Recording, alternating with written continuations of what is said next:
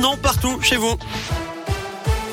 Et on retrouve Gaëtan Barallon. Bonjour Gaëtan. Bonjour Eric, bonjour à tous. On débute par vos conditions de circulation. Ça se passe bien actuellement sur les grands axes, que ce soit autour du Puy, de Rouen ou de saint Saint-Etienne, où il y a quelques ralentissements simplement à signaler dans le secteur de euh, Bellevue. Sinon, c'est plutôt fluide. Actuellement, des perturbations à prévoir également dès demain sur la RN88.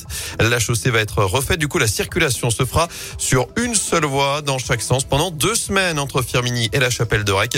Va falloir prendre son mal en patience dans le secteur. Des difficultés aussi aujourd'hui si vous prenez le bus. En cause, cette grève depuis ce matin chez Keolis. Plusieurs lignes de transport scolaire sont à l'arrêt. Même chose à la Stas. Des perturbations aussi sur les TIL. Vous retrouvez le détail sur radioscoop.com. À la une du nouveau encore dans les écoles primaires. Jean-Michel Blanquer l'annonce ce matin. Une expérimentation va débuter sans doute dès la semaine prochaine dans une dizaine de départements. Gaël Berger.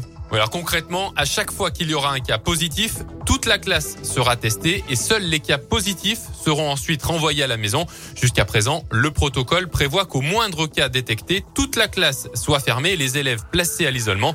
Notez qu'avec cette expérimentation, si des parents refusent le test, l'enfant sera considéré comme positif et devra donc rester isolé. Alors on ne connaît pas encore la liste des départements concernés, mais Jean-Michel Blanquer l'annonce, ils seront variés, pas seulement ceux où le taux d'incidence est faible, car le gouvernement veut comparer l'efficacité de cette mesure selon les territoires.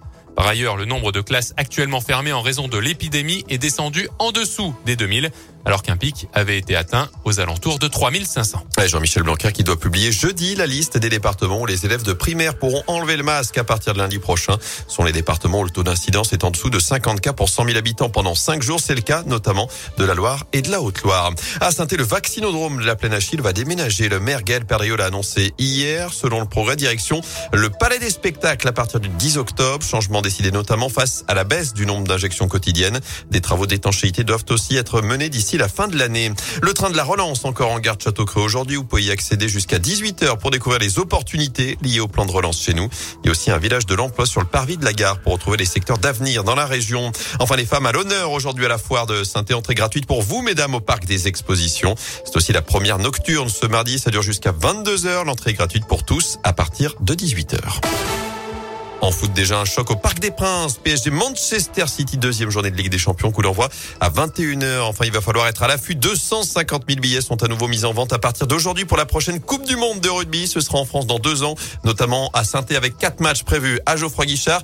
Une vente qui va se dérouler cette fois-ci en deux étapes. Vous pouvez prendre aujourd'hui les packs de matchs à partir de 18h. C'est réservé aux membres de la famille 2023. Sinon, un rendez-vous jeudi à la même heure pour la vente grand public. Notez qu'un million et demi de billets ont déjà été vendus pour cet événement.